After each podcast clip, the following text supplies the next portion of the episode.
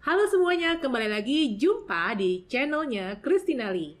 Nah, pada hari ini gue sekarang lagi barengan Om Berto. Eh, panggilannya sih Berto, tapi gue panggilnya apa nih? Berto aja. Berto aja, so- soalnya umur kita ternyata sebaya.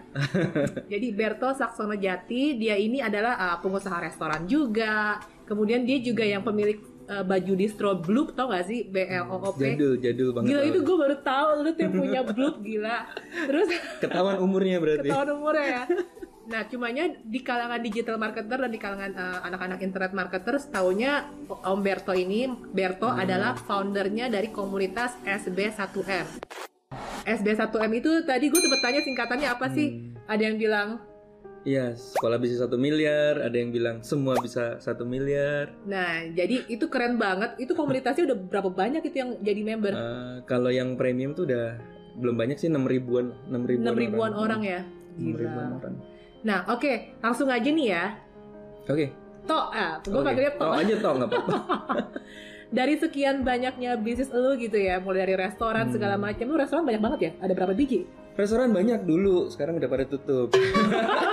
Nanti nah ini mau gue ceritain. Oke, makanya. jadi mungkin awal-awalnya deh, lu sendiri mulai bisnis itu pas umur berapa sih? Oke, bisnis itu dulu yang ngajarin eh, kakak ya dari SD sebenarnya. Dari Eh, sorry, sorry, bukan SD, SD, SMP, SMP, SMP. dari SMP. Jadi SMP, abang gue jualan stiker. Tahu gak sih lu zaman dulu ada yang bikin stiker-stiker gitu?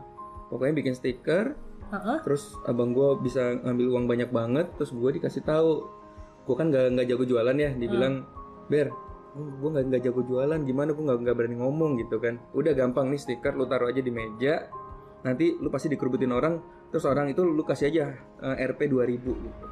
Oh, jadi maksudnya Nah, a- abang lu yang ngajarin lu Iya untuk ngajarin jualan nah, stiker. untuk jualan stiker cuma ditaruh meja di kelas pas lagi jam istirahat di kelas suruh naruh stiker dikasih Rp 2000 Nah dulu tuh modalnya cuma 200 perak. 200 Wih, langsung Pokoknya 10 kali lipat. nah dari situ gue berasa eh, gila ya dapat uang kok eh, nggak susah gitu. Nah, mu- mulai dari situ ya lanjut akhirnya ketagihan dan akhirnya gue udah mulai yang yang paling gue inget sih pas pengalaman martabak sih jadi dulu gue jualan martabak di pinggir jalan di Pulau Mas lo tau Pulau Mas gak? Tahu-tahu itu lu umur berapa? Gue eh, berarti SMA ya SMA, SMA jelang ku- mau masuk kuliah deh Heeh. Jadi jual martabak di Pulau Mas.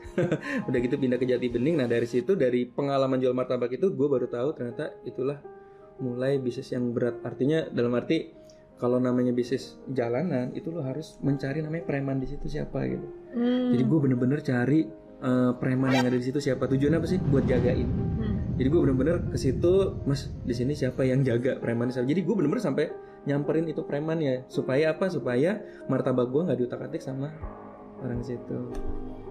Kenapa? lucu ya nggak nggak nyari polisi malah gue nyari preman ya.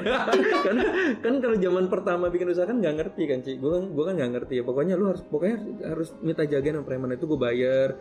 Sampai akhirnya preman itu setiap hari makan martabak ajak teman-temannya naik motor gue terus bingung gue harus ngapain. Nggak bayar juga lagi. nggak bayar nggak bayar akhirnya martabaknya ya bangkrut juga. Di- jadi ditipu ya. Mar- martabaknya ditipu.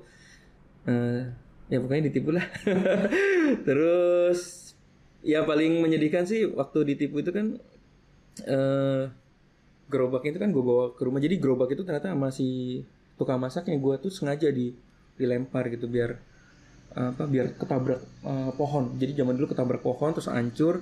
Sama tukang Mm, sama yang jaganya. ah, ah. dibilang sih pokoknya katanya ada preman yang rusak gitu. Nah, sampai akhirnya ada yang cerita ke gua wah itu si masnya lu sendiri tuh yang ngancurin itu Biar apa sih? nggak ngerti gua nggak ngerti. Mungkin- dia minta jadi gua ditimu di situ sih. Jadi ternyata dia minta uang buat betulin gerobak dia minta uang buat betulin ini ya pokoknya dia pokoknya setiap kali minta uang apalagi gua kan zaman dulu SMA nggak ngerti ya Oh, jadi maksudnya Jadi, sengaja dirusak Ah, biar ah, dia, minta ada uang terus. alasan. Nah, gue akhirnya kayaknya gue udah ngeh nih, ini gue ditipu terus nih gitu kan akhirnya ya udah, udah pak kita putus hubungan aja. Ya udah pas sampai situ ya udah akhirnya gerobak bawa pulang, gue bawa pulang sendiri ya, dengan kondisi yang eh, hancur. Terus ya gue, gue itu martabak itu satu tahun lebih sih, satu tahun lebih ya, satu tahun lebih. Bener-bener setiap hari pulang itu jam 3 pagi. Jadi bener-bener gue bener-bener habis dari sekolah jaga. Kenapa? Karena jagain. Jadi benar-benar sam- deket banget sama karyawan lah gitu terus setelah dihancurkan gitu kan sampai rumah ya udah akhirnya gue mulai betulin kan apa dandangnya gue bersihin terus sendok-sendok gue lapin. Nah di situ tuh gue yang terharu mulai datang bokap gue datang tiba-tiba duduk nggak ngomong apa-apa ikut nyuci. Terus datang kakak gue adik gue dan semuanya. Terus akhirnya kita duduk rame-rame itu semuanya bersihin gerobak martabak yang gue bangun lah Lu gitu. jam 3 pagi sampai rumah, terus lu paginya sekolah lagi. paginya sekolah lagi. Masih SMA kan? masih SMA tapi udah mau lulus sih. Tapi Oke. tapi ya gila juga sih. Itu di situ gue baru tahu eh keluarga gue sayang banget lah sama gue gitu tanpa ngomong gue nangis sendiri sih pas di situ ya.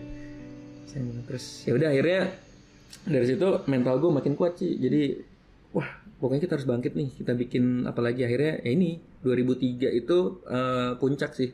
Gue bikin namanya Bloop ya Bloop. Jadi kalau teman-teman tahu Bloop yang di Tebet itu udah 16 tahun lalu ya. Gila, hebat. itu itu perdana gue ya itu dari dari situ gue bisa beli macam-macam lah ya. Dua tahun kemudian bikin endorse karyawan dulu akhirnya ada ada burger segala macam karyawan udah ada lebih dari 300 orang terus Tunggu bentar. Ini endorse itu usaha apa? endorse tuh sama jadi kakaknya Bloop bikin usaha tuh gue ada di Jalan Tebet Utara tuh ada lima usaha di situ ada dulu ada stick burger ada apa eh, bebek ada bakso dan lain-lain kan di situ kan Tunggu bentar. Berarti lu bikin di Tebet nih. Awalnya si Bloop, terus akhirnya merambah ah, akhirnya merambah jadi ke endorse, terus nggak lama lu bikin burger juga. Heeh, bikin burger, burger sekarang udah nggak ada, terus eh, banyak lah. Jadi tujuannya sih karena banyak orang yang nganter, biasa orang tua nih, nganter anaknya ke situ, terus orang tuanya bengong-bengong sayang kan, nggak jadi duit kan. Kalau tak bisa kan gitu Ci. Jadi wah ini gimana caranya si bapak ini eh, bisa nongkrong tapi ya udah akhirnya sebelah bikin eh, burger. Jadi si bapaknya belanja, anaknya belanja. Seben tapi yang paling seru sih waktu pertama kali mulai blupnya itu kan, waktu pertama kali mulai blupnya itu kan bener-bener nggak dikenal nih Ci. Jadi gue sama adik gue, adik gue udah nggak ada sekarang udah udah di surga ya. jadi eh, jadi ad- jadi kita tuh dulu prinsipnya ini kan bikin eh, toko tapi nggak ada pengunjung ya kan. Itu kan dulu kan kita nggak ada namanya dunia internet ngajarin kayak gitu ya. Bener-bener bener-bener apa? eh, belajar sendiri deh. Nah, adik gue kepikiran ini harus kita masuk ke artis. Gimana caranya masuk ke artis? Artis lu ada yang kenal nggak? Nggak ada. Ya udah gimana caranya? Ini pasti lu inget ada namanya dulu MTV. Iya. VJ MTV namanya Nirina. Iya iya iya iya. Kalau teman-teman nggak tahu VJ Nirina berarti umurnya udah jauh ya. Jadi gua sama adik gua dulu, Ber, ayo kita harus nyamperin Nirina di dulu namanya di Kebon Jeruk apa di mana gue lupa ya, di RCTI deh. Dan ke sana gua bener-bener ngakunya sebagai saudara. Jadi gimana caranya gue bisa ketemu Nirina untuk ngasih ini baju gitu kan. Nah, dia lagi syuting kan. Lu nggak punya saudara ke Iya, siapa? Ke ke satpam? ke semua. Jadi semua satpam, Pak, ini saya saudaranya ini. Saudaranya. Nirina. Benar-benar. Nirina sekarang juga udah lupa kali ya. Pokoknya akhirnya bener-bener sampai ke ruangan dia syuting tuh. Hmm. Sampai kayak tempat ini kan syuting kan. Bener-bener akhirnya kasih baju ke kok dilalah ya kalau bahasa eh, Inggrisnya. kok dia suka banget sama eh, jaket gua. Jaket gua akhirnya dia pakai dan nggak nggak bayar loh. Jadi ini buat tips juga teman-teman ya. Eh, jadi kalau kita memperlakukan artis itu sebagai sahabat, kadang-kadang mereka juga nggak nggak perlu nggak nggak minta uang lah gitu, nggak untuk nggak untuk endorse ya, tapi dia dengan sukarela karena dia suka gitu. Dari situ masuk ke TV, udah besok itu Bloop itu meledak. Meledak itu jaket Nirina dulu eh, disebutnya malah jaket Nirina ya. Jadi jadi dulu jaket itu tiga bulan nggak laku Ci. tapi begitu masuk ke Nirina itu dalam waktu ya pokoknya dalam waktu sehari itu bisa keluar sampai 150-an ya. Zaman dulu kita Wih. kaget juga ya 150-an itu kan cukup banyak ya zaman dulu ya. Apalagi kita dengan uh, toko yang sepi banget gitu. Eh, jadi gini ya kalau misalnya kita produk kita unik banget itu namanya gue bukan dewa-dewain artis ya tapi kalau artis itu cukup ngangkat banget untuk kita eh, di branding lah istilahnya di branding. Jadi gue bener-bener keberhasilan gue di menemukan Nirina gue pakai buat ke artis lain Hmm. kayak misalnya Dengan gaya iya, sama. Eh, tapi lebih parah dulu kayak Dian Sastro gitu kan. Gue samperin halo Dian. Nah ingat gue nggak? Biasa kalau artis sih pasti lu- lupa sih oh iya apa kabar? Gitu. Padahal gue belum pernah ketemu loh. Itu trik yang gue pakai dari jauh. Karena gini Ci pilihannya antara gue harus eh, sukses atau gue nggak dapet uang nih. Kalau tokonya kalau nggak bangkrut nih. Iya. akhirnya gila bener-bener gue coba semua artis ya. Kayak gue tuh eh, yang gue inget tuh bagus netral. Tau yang botak main Oh main iya iya tahu tahu itu tahu. lagi makan indomie di bekasi gue samperin halo Om bagus apa kabar? Gitu. Oh iya apa kabar lo gitu. Apa kabar? Padahal gue belum pernah kenalan ya udah itu trik itu trik itu yang eh, sampai sekarang sih gue udah udah nggak punya keberanian kayak gitu ya. Jadi gue bilang om eh, gue sekarang buka toko nih. Ini ada baju lucu-lucu nih main ya om gitu. Oh iya iya eh udah kayak gitu eh kita kenal di mana ya gitu nah kalau pas udah akrab gitu baru gue cerita sorry om gue gue sebenarnya nggak kenal lo kemarin pede aja gitu Oh setelah setelah dia udah pakai kali ya lo baru cerita. baru gue cerita akhirnya ya jadi akrab nih kayak misalnya kalau di foto-foto ini gue jadi akrab. pernah nih namanya Ariel Peter Pan sama apa David Naif ya pernah datang bareng di di endorse ya zaman dulu ya di endorse ya Tuh endorse itu berarti nama endorse tokonya eh, ya. nama toko jadi iya, iya, belum endorse nama toko. bikin lagi di depannya ada endorse. Jadi cuma Oke. seberang seberangan seberang seberangan Bu- Jadi karena uh, artis-artis lain ingat ih teman gue pakai teman gue pakai malah akhirnya jadi pada Hmm, jadi, ya. jadi gue sempat bahkan eh, dulu namanya Verita Evelyn ya itu bahkan datang ke rumah. Ke rumah gue gue bilang ini yang artis siapa? gitu. Jadi seru sih. Jadi jadi mereka tuh akhirnya jadi sahabat sih. Mungkin karena emang produk gue kan eh, unik-unik ya dan lucu-lucu ya gitu ya. eh, lanjut ya lanjut itu begitu gue bangun Blue Endorse itu kan mulai kan eh, bokap gue ngeliat nih "Ah, Ci kok enak banget ya bangun pada bisa siang kan? Bokap gue masih kerja kan? Iya. dulu bokap gue masih kerja. Jadi ini ini bisnis keluarga lah ya. Uh, awalnya kan gue kan mulainya belum itu gue akhirnya adik gue masuk abang gue masuk akhirnya semua bener-bener total usaha. Jadi akhirnya sekarang jadi bisnis keluarga. Terus akhirnya bikin ini nasi bebek ginyo ini di sebelah. Nasi bebek apa? nasi bebek ginyo. Nah ini Nasi- dulu uh, nasi bebek Nasi ginyo bebek ginyo itu di tahun berapa? bebek ginyo itu tahun 2007 Uh-huh. jadi setiap hampir setiap dua tahun dari 2005 endorse pokoknya dulu cita-cita kita pokoknya setiap dua tahun kita bikin usaha baru ya gitu ya Berarti dari awal ketika Hmm. pas lo masih SMA ya, lu kan usaha Ya, martabak. SMA. Heeh. Terus setelah itu di tahun 2000 di 2003 lu buka Bloop. yes Kemudian dua tahun kemudian lu buka toko fashion baju lagi Yes, namanya Endorse. Kemudian setelah itu lu bikin lagi dua tahun Ah, kemudian iya. 2007 bebek. bebek bebek Ginyo. ginyo bebek ginyo Uh, Nah, itu sekarang- udah mulai bareng keluarga Semua bisnis itu masih ada. masih masih itu masih Nah ada. sekarang dari segitu banyaknya bisnis gitu ya, maksud gue orang aja bikin satu bisnis itu kan pusing Hmm. kan. Hmm. Ada nggak sih lu jatuh bangunnya atau kalau sampai Hmm. sekarang lu masih tiap dua tahun bikin bisnis baru, bisnis Oh, baru iya, gitu iya. kalau bangkrut sih udah pasti ya jadi kalau Oh pernah misalnya bangkrut juga. bangkrut lah gila banyak banget sih bangkrutnya lebih banyak daripada yang gue buka kali jadi Tapi tunggu Eh. bentar, bangkrutnya itu bukan dari bisnis yang tiga itu atau ada lagi? Iya, karena kan ren- rencananya kan dulu bukan setiap dua tahun, setiap tahun buka minimal satu kan. Nah, Iya. yang bangkrut-bangkrut di selip-selipannya itu banyak. Jadi misalnya gue dulu pernah bikin eh, teh nutu nih, teh nutu. Jadi sebenarnya gini sih ceritanya tuh awalnya karena gue lagi semangat bisnis, gue banyak ikut eh, seminar-seminar kewirausahaan. Akhirnya kan gue cari dulu ada namanya Pak Purdi ya. Pak Purdi itu dia bilang cerita kalau mau sukses lo harus bangkrut tujuh kali. Lo tau itu nggak sih? Enggak. Harus bangkrut tujuh kali. Gila, gue baru bangkrut sekali. Gimana dong? nah itu itu yang gue sampai sekarang gue kan jadi ngobrol sama Pak Purdi "Ehm, Mas Berto kamu udah bikin usaha? Ya ini udah sih udah usaha keberapa? Ini kedua lah gitu. Kamu udah bangkrut berapa kali? "Ah, baru sekali. Nah berarti enam kali lagi. Gue nggak tahu Ci eh dia ngomong gitu gue langsung hah? Iya kalau orang sukses rata-rata minimal tuh tujuh kali bayar katanya gitu. Setelah gue keluar itu nggak tahu itu namanya usaha gue yang namanya teh nutu duet maut itu tutup gitu. Gue sampai gila ya ini apa bener-bener tujuh kali ya? Akhirnya akhirnya gue cari ide nih gimana caranya gue bangkrut tujuh kali nih biar gue melewati itu semua gitu kan. Ini malah ini, nyari ini nyari cara buat bangkrut. iya iya jadi emang si Pur, Pak Purdi itu yang ngajarin juga coba lu cepetan bikin bisnis yang bangkrut. Jadi kita selesaikan dulu nih bangkrutnya tujuh kali. Lu, ayo yang bener ayo lu tuh sih Jadi, kocak lah. itu itu gila sih. Gue akhirnya bener-bener bikin bisnis macam-macam yang banyak banget lah ya. Terus sampai akhirnya bangkrut bangkrut bangkrut kebablasan sampai 16 kali gue 16 kali. 16 kali 16 kali ini termasuk usaha yang bangkrut tuh ada kayak burger bikin di Jones Burger gitu kan terus terus yang paling gila juga nih yang It Happen nih bareng abang nih keluarga ya. It Happen yang gede banget kekinian. Omsetnya bagus banget dulu ya terus tiba-tiba sekarang benar-benar hilang. Jadi pelajarannya sih yang paling penting sih kalau misalnya punya bisnis tapi nggak ada uangnya menurut kita sih menurut keluarga kita ya mendingan kita tutup aja deh daripada lu keren-kerenan punya usaha keren tapi nggak ada uangnya sayang lah gitu Tidak menghasilkan Hmm, kalau tidak profit gitu ya, ya. tidak produktif, tidak menghasilkan profit, mendingan kita selesaikan saja. Tuh. Itu banyak banget lah utang gua. Utang gua ya banyak lah. Emang utang lu bisa am- sampai total berapa sih? Hmm, jadi dulu tuh eh, kan gue kan modelnya yang eh, karena gue penganut Bob Sadino yang kalau mau buka usaha tuh lu harus gila aja langsung nekat lah nggak usah pakai business plan dan lain-lain gue nggak tahu lu, kalau bikin bisnis pakai business plan nggak ya? Pakai ya? Pakai. hebat ya. Kalau gue dulu emang nggak ngerti ya. Katanya kalau pakai business plan akhirnya nggak jadi berangkat kan?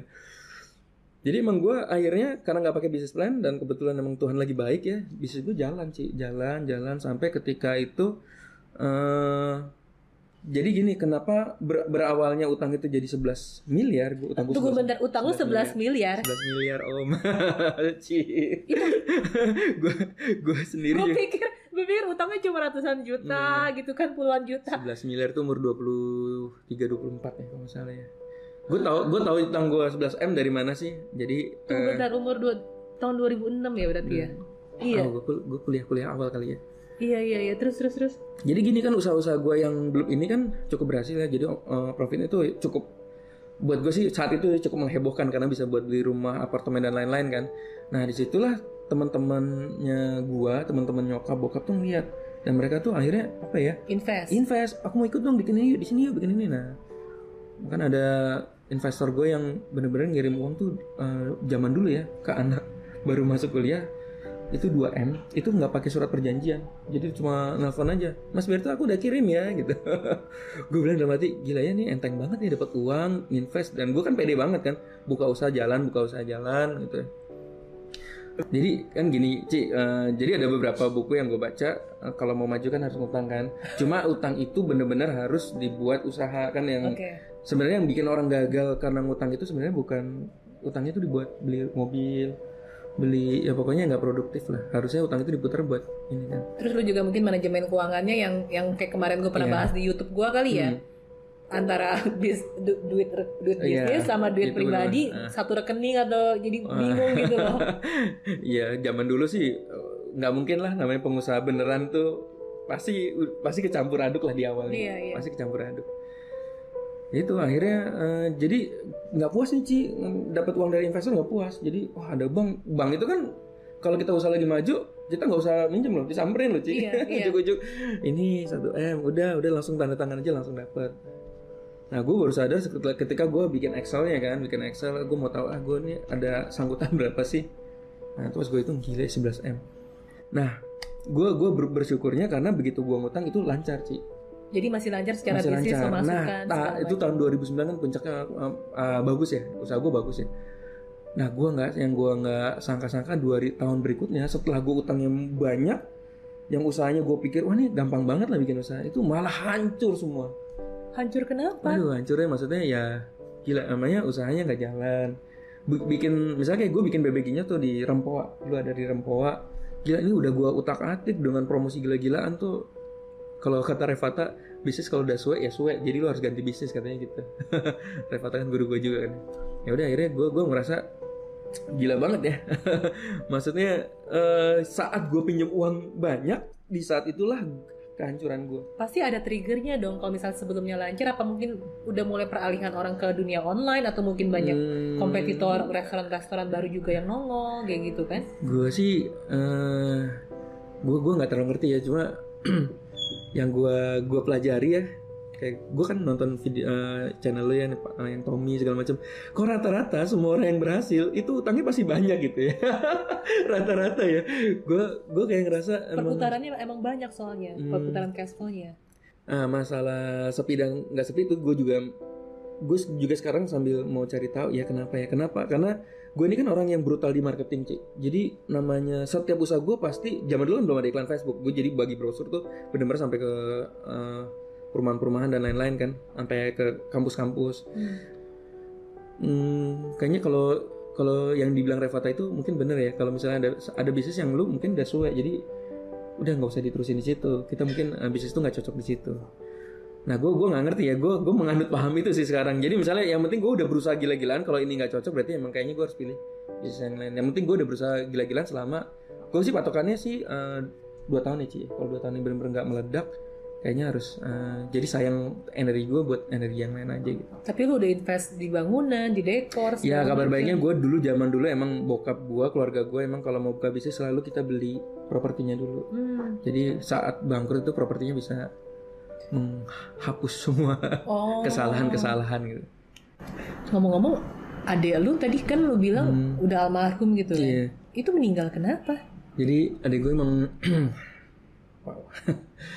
adik gue dua eh, setahun yang lalu eh udah berapa ya? Sampai gue seribu belum seribu hari sih baru berapa bulan lah. Baru berapa bulan yang lalu? Jadi yang membuat Blue meledak itu sebenarnya adik gue sih. Jadi dia pekerja keras ya. Jadi gue sayangkan banget ya kalau misalnya karena yang mengembangkan Blue sesungguhnya tuh adik gue gitu. Jadi kayak ide-ide kayak misalnya tips eh, berkembangnya Blue itu karena ide gue begini.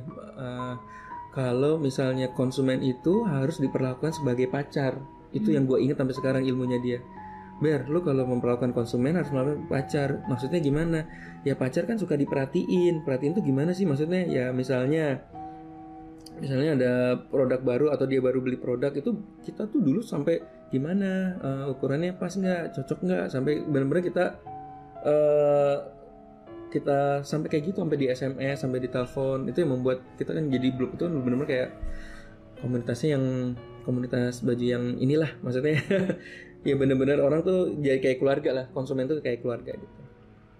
Terus adik gua nggak ada kayaknya ini juga mulai gua harus bangkit lagi ya karena eh, karena semua ide tuh kebanyakan dari adik gua. Nah gua mau pesan juga nih ke teman-teman yang mungkin nonton ya. Jadi adik gue ini terlalu keras bekerja ya. Jadi gila dia kerja keras banget. Kita keluarga tuh sampai kadang-kadang ngingetin ngingetin lah istirahat dong tidur. Karena dia bisa tidur tuh jam 6 pagi bangun jam 7 pagi Ci.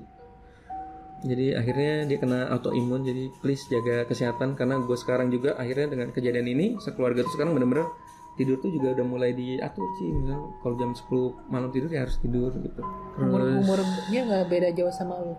umurnya ya setahun di bawah gue dan yang paling sedih sih zaman zaman dulu tuh waktu adik gue sakit ini kan gila ya kita butuh dana banyak banget ya Oh, jadi sakitnya sebenarnya udah, Iya. udah udah mulai dari berapa tahun yang lalu Tapi ya? udah udah lama udah enam tahun udah enam tahun jadi eh, kita butuh dana banyak banget sampai kita kopas banget kita usahanya lagi nggak maju ada pas sakit gitu kan. Terus jadi gue nggak bisa bayar supplier sih zaman dulu di grup itu bener-bener nggak bisa bayar supplier jadi sedih banget lah. Sedih banget lah. Pilihannya tuh antara gue harus ngobatin adik gue atau harus bayar supplier ditambah lagi bisa lagi drop kan. Tapi memang Tuhan punya jalan ya. Punya jalan dan akhirnya kita bisa ada aja lah pokoknya uh, adik gue bisa berobat supplier bisa jalan. Nah situ akhirnya gue gue harus nyamperin. Investor pun termasuk ya gue harus samperin satu-satu. Gue bilang maaf ya uh, mungkin tiga bulan enam bulan ke depan gue nggak bisa bayar nih. Tapi gue ada di sini nih jadi kita harus tetap bilang nih rumah gue ini ya kasih tahu alamatnya. Rumah gue di sini nih. Jadi kalau misalnya ada apa-apa gue nggak nggak lari lah. Gue ada di sini nih gue ada di sini. Jadi please gue sekarang lagi susah tapi gue nggak akan lari gue ada di sini. Nah dari situ justru malah investor malah baik malah ada yang mau nawarin eh, kan sekarang udah udah udah normal ya istilahnya udah normal gitu. Jadi ya udah. Malah sekarang banyak yang nawarin yuk biar kita maju lagi yuk gue mau invest lagi nih kayak gitu kayak gitu. Uh Berarti bisnis lu yang sekarang ada ini masih ada, udah ma- endorse masih ada.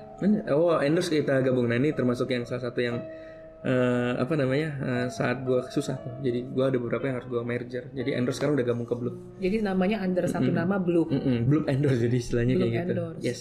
Berarti sekarang yang bisnis lu yang uh, bertahan selama hampir 16 tahun itu Blue, Bebek, Iya, bebek terus ada Blue bebek ya online-nya ya, termasuk online ya. Jadi teman-teman juga harus makanya gue kan sekarang lagi total di online karena semua itu kan harus di online kan ya. Karena banyak banget teman-teman gue yang buka distro itu sekarang juga udah pada hilang karena rata-rata mereka nggak kuat apa ya eh, omsetnya kan jatuh kan. Padahal omsetnya sebenarnya bukan di tokonya itu, ada di online kan sebenarnya di situ. Hmm, hmm, hmm. Lu sendiri belum di online nggak sih? Di onlinein, di Ada di onlinein. marketplace, ada, gitu. Oh, enggak, kita eh, Instagram. bukan Instagram ada kita pakai Shopify. Oh, pakai Shopify. Jadi lucu ya sekarang lagi tren Shopify. Gue pakai Shopify udah 10 tahun yang lalu. Jadi zaman dulu, Ci pakai Shopify nggak? Enggak, gue bikin sendiri. Oh bikin sendiri. Oh ini lebih canggih ya. Jadi Shopify kan sekarang lagi dipakai buat dropship internasional. kaget gue zaman dulu itu orang Shopify datang ke Blue untuk nawarin kamu pakai ini nggak nih platform bagus loh sekarang kan yang pakai kan udah master-master dunia internet ya. Zaman dulu gue disamperin gila banget. Klien-klien lu berarti banyak klien bule juga? Atau maksudnya lokal apa internasional juga melayani gitu? oh gue gue sih masih masih lokal ya. Dulu sempet sih sampai eh, internasional juga sempet sih. Cuma akhirnya fokusnya ke lokal aja deh Terus karena sekarang lebih lebih cepet ngurusnya sejak adik lu nggak ada yang yang jadi desainer utamanya si oh udah adik udah lu yang udah lagi udah hmm, ada. kebetulan kan emang eh, kita udah rekrut desainer ya. Oke. cuma rohnya aja kali rohnya aja yang berkurang Iya iya. Adik lu sendiri udah berkeluarga? adik gue belum keluarga. Oke. umurnya kan udah punya pacar sih kan nggak bisa nikah karena adik gue tuh ini selama enam tahun tuh hanya di apa namanya di berbaring di Diranjang. tempat tidur iya. Tempat tidur nggak bisa ngapa-ngapain. Jadi dia nenek gila ya ma- masih sakit aja. Dia masih kerja itu bisa sampai jam 5 pagi juga. Jadi dia nggak tahan tuh buka laptop dia bikin desain dia bikin rancangan. Adik gue tuh hobinya gini bikin rancangan apa sih yang harus lakukan selama 2 tahun ke depan gila ya. Jadi nanti bulan eh, Januari belum mau promosi apa bulan Februari belum mau bikin eh, gantungan kunci. Jadi dia bener-bener detail banget detail banget kayak gitu ya gue zaman dulu tuh kalau misalnya pebisnis itu rata-rata nggak tahu ya kan kita dulu kan apa apa gue ngasir sendiri terus packing packing sendiri gue kepikiran gimana ya kok bisa ya orang McDonald itu nggak punya apa nggak ada yang punya tapi bisa jalan sendiri Mm-mm. nah itu gue belajarnya sama namanya di eh, Coach Johannes Pauli mungkin Oh, Coach Johannes Coach Pauli. Johannes Pauli, ya. Itu keren Dulu- banget loh bukunya bisnis bisnis Oh, fun ya. bisnis fun ya jadi dia Eh, itu kan gue udah akrab banget ya sama dia bahkan waktu sakit adik gue makanya gue dulu waktu pertama kali coach Yohanes juga baru mulai tuh sebagai coach gue juga baru mulai jadi sama-sama sekarang udah sukses banget kan coach Yohanes Paul itu. Nah dari situ tuh keren keren banget sih Ci menurut gue ya. Karena kita diajarin bikin sistem kan. Diajarin bikin sistem. Nggak tau lu Ci bikin, eh, lu bikin sistem ini sendiri ya? Keren banget sih. Gue dulu nggak ngerti sih gue kan saking polos ya gue gue apa apa belajar jadi kalau udah sistemnya jalan emang udah enak banget ya. Kan dulu diledekin kan coba kamu tinggal tiga bulan gitu. Bisa nggak? Ya nggak bisa lah orang gue yang buka toko gue yang jaga gue yang bikin admin kan.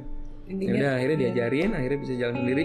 Emang keren banget sih Ci. Eh, kalau misalnya nanti teman-teman kalau misalnya baru mulai usaha juga belajar benar bikin sistemnya kayak Ci Christina karena yang keren apa? Gue pernah eh, jadi sekarang ini kalau gue datang itu karyawan gue udah bahkan nggak tahu.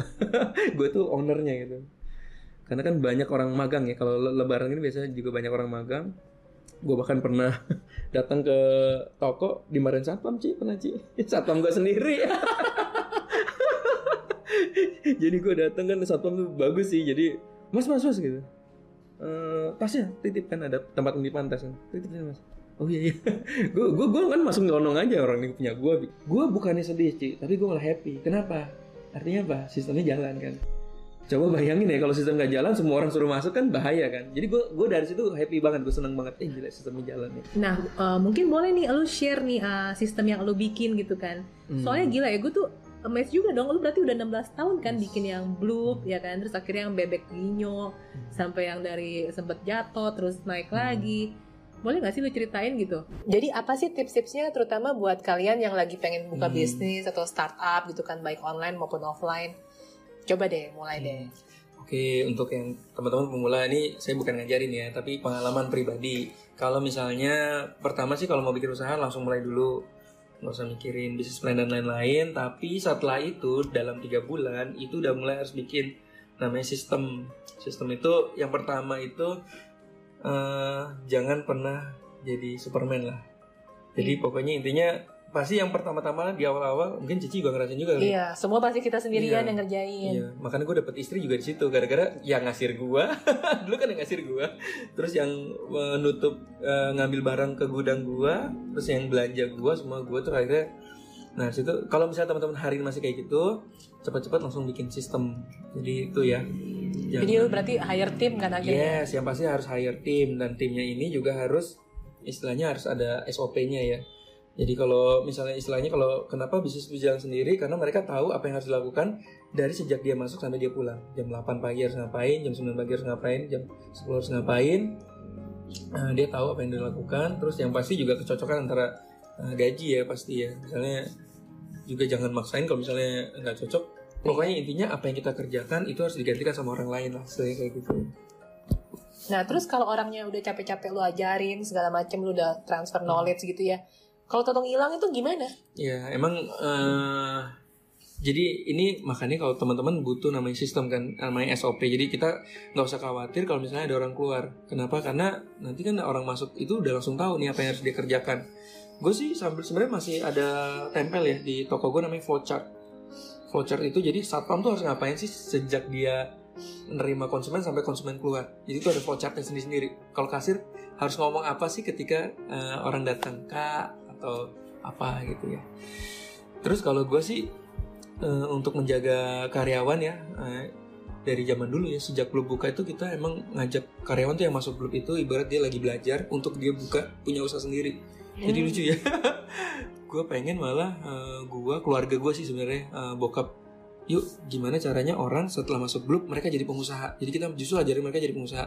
Loh nanti gimana cara yang berikutnya? Justru adik kamu yang gantian nih adik kamu yang masuk ke sini nanti dia jadi pengusaha nanti gantian. Jadi yang jadi karyawan selalu uh, gantian.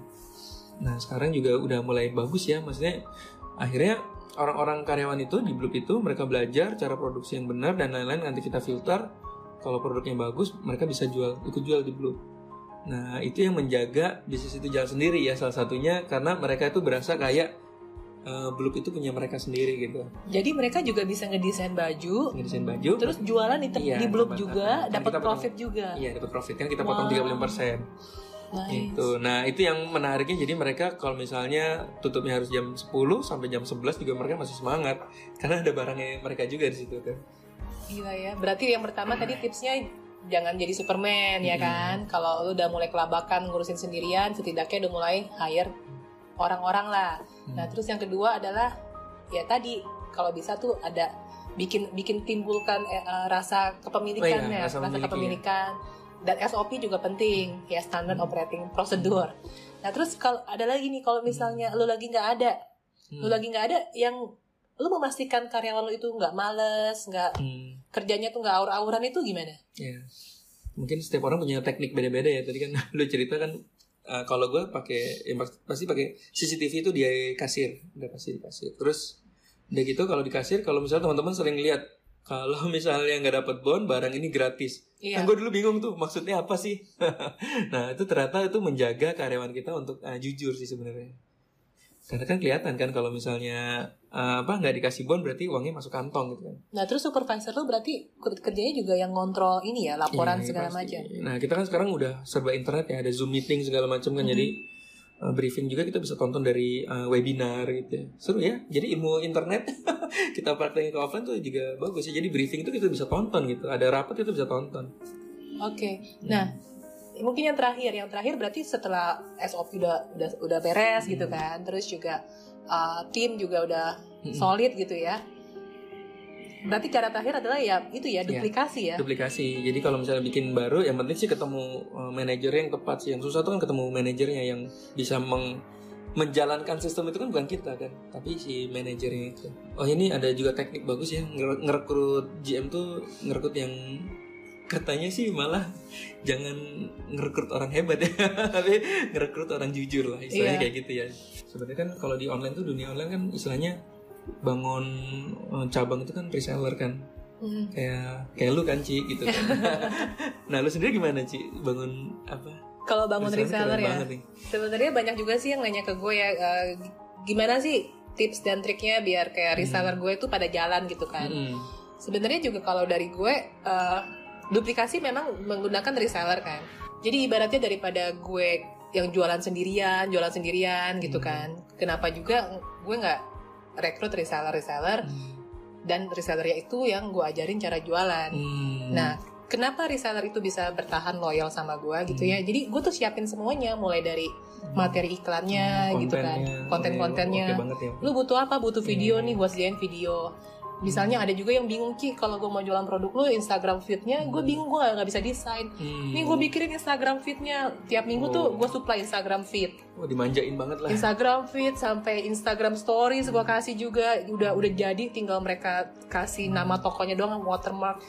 Hmm. Jadi tuh bayangin kalau gue itu kan berarti lu bikin iya grup sendiri ya berarti. ada ada ada grup sendiri jadi kayak gue kan sekarang udah ada hampir 3000 reseller ya. wow Itu juga sampai ke apa ya materi copywriting lah cara nulis status di Facebook. iya Itu juga gue sediain. wow Jadi tuh bener-bener kayak semuanya tuh udah udah disediain sampai produk knowledge-nya. karena bener ya orang eh, kalau mau jadi reseller semangat tapi kadang-kadang Iya, ide iya. copywriting konten itu belum ada ya sampai sampai kadang juga mereka bingung Ci kalau eh, customer PHP tuh gimana sampai cara closing Hmm. juga gue ajarin cara cara nyapa customer yang udah lama nggak belanja gue ajarin pokoknya lengkap banget deh dari situ ibaratnya mereka jadi ngerti gitu dan banyak juga sebenarnya yang join eh, 101 red itu Hmm. belum tentu jualan produk gue Hmm. jadi mereka tuh cuma pengen dapat ilmu digital Hmm. marketingnya belajar bangun bisnisnya tuh gimana Hmm.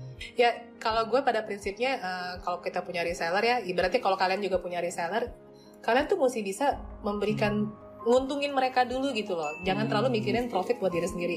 Kalau mereka berasa ada benefitnya jadi member kita atau jadi reseller kita, otomatis juga ujung-ujungnya balik lagi ke kita gitu loh. Ci, ini eh, dulu tuh pernah langsung kepikiran gak sih bangun reseller apa dulu eh, hanya jual-jual biasa apa emang udah waktu lu bisnis eh jadi gue yang wawancara ya waktu lu bisnis lu langsung kepikiran nih gue harus reseller nih biar Eh, Sebenarnya gini, jadi awalnya kan gue punya grosir fashion online. Grosir fashion online itu eh, masih sistemnya kayak apa ya?